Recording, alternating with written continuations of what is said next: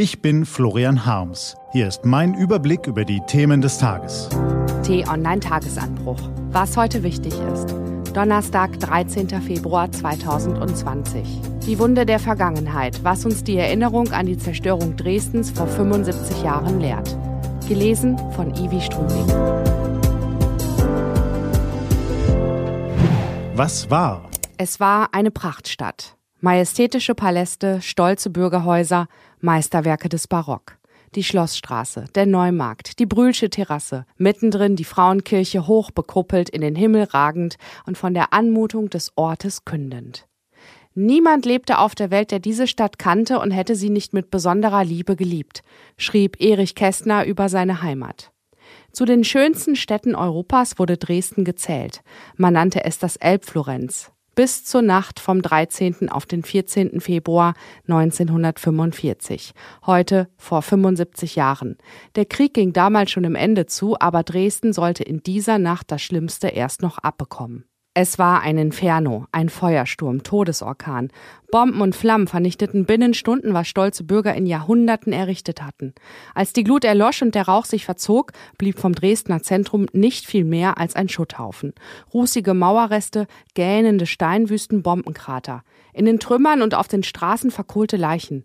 Bis zu 25.000 Menschen kamen damals ums Leben, haben Historiker recherchiert. Peter Grohmann war damals dort.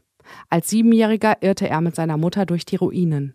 Noch Jahrzehnte später hat er immer wieder von diesen Stunden erzählt. Vom Staub im Mund, von den Toten auf den Pritschenwagen. Der dreijährige Bruder hatte sich in einer Kuhle gekauert und streichelte das Gesicht einer Frau. Sie lag da, gekrümmt und verzweifelt. Sie hatte keine Haare mehr. Sie lag da mit offenem Mund und sagte nichts, berichtet er. Noch heute, nach all den Jahren, schreckt er in manchen Nächten auf, schweißnass, schmeckt den Staub aus dem Keller im Mund, die Wunde der Vergangenheit schmerzt immer noch. Dank Zeitzeugen wie ihm verstehen wir, was damals geschah. Mehr als 2500 Tonnen Bomben warfen die britischen Flieger über Dresden ab. Amerikanische Flieger gaben ihm später den Rest. So erlitt Dresden das Schicksal so vieler Städte im Zweiten Weltkrieg. Die großflächige Zerstörung aus der Luft. Warschau, Rotterdam, Le Havre, Coventry, Belgrad, Leningrad, Hamburg, Köln und Magdeburg, Pforzheim, Würzburg und Hannover und, und, und. In Sachsen haben sich die Flammen, die Dresdens Pracht raubten, tief ins kollektive Bewusstsein eingebrannt. Die Stadt Dresden gibt es nicht mehr, schrieb Erich Kästner später.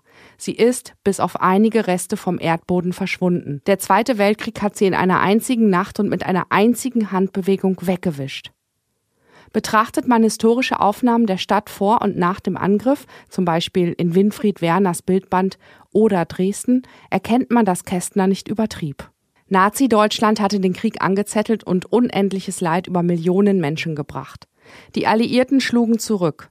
Wird darüber berichtet, steht oft die Strategie des Moral Bombing im Vordergrund, mit der die Briten den Widerstand der deutschen Bevölkerung brechen wollten. Heute wissen wir, dass es sehr wohl auch um taktische Ziele ging. In dieser letzten Phase des Krieges war Dresden ein zentraler Verkehrsknotenpunkt für die Deutschen, etwa für die Verschiebung von Truppen in den Süden, erklärt Historiker Dietmar Süß. Zudem war Dresden eine der letzten intakten Verwaltungshauptstädte, die noch nicht bombardiert worden war. Mit den großen Luftangriffen wollten Briten und Amerikaner den Vormarsch ihrer sowjetischen Verbündeten unterstützen. Die NS-Propaganda schlachtete das Bombardement aus.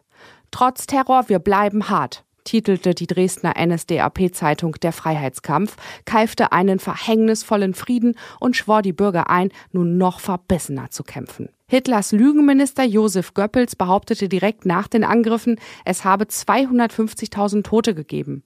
Auch später in der DDR wurde die falsche Zahl kolportiert. Heute sind es vor allem Rechtsextreme, die Dresdens Tragödie in ihrem Sinne umdeuten. So behauptete der thüringische AfD-Chef Björn Höcke in einer Rede, die Alliierten hätten mit ihren Luftangriffen auf Städte wie Dresden den Deutschen die kollektive Identität rauben wollen.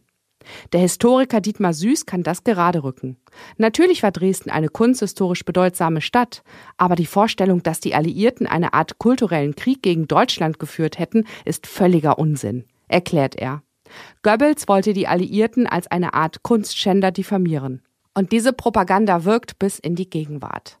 Die extreme Rechte versucht immer noch, die Toten des Luftkrieges für ihre Propaganda zu instrumentalisieren. Fazit. Wer sich den Blick von Blendern vernebeln lässt, wird blind für die Realität.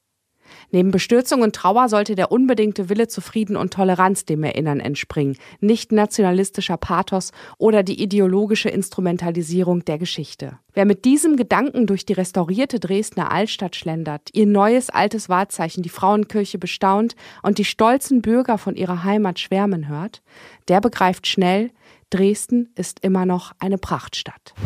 Was steht an? Die T-Online-Redaktion blickt für Sie heute unter anderem auf diese Themen. Die Gedenkveranstaltung in Dresden beginnt am Vormittag. Bundespräsident Frank-Walter Steinmeier hält die zentrale Rede. Am Abend bilden Bürger eine Menschenkette. Der Landtag von Nordrhein-Westfalen veranstaltet eine aktuelle Stunde zu den Folgen der Thüringer Landtagswahl.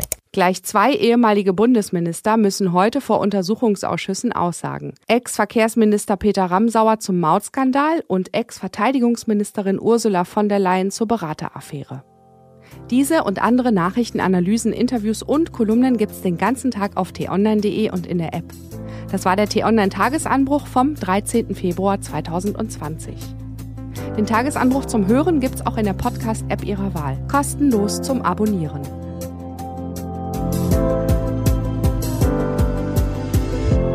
Ich wünsche Ihnen einen frohen Tag. Ihr Florian Harms.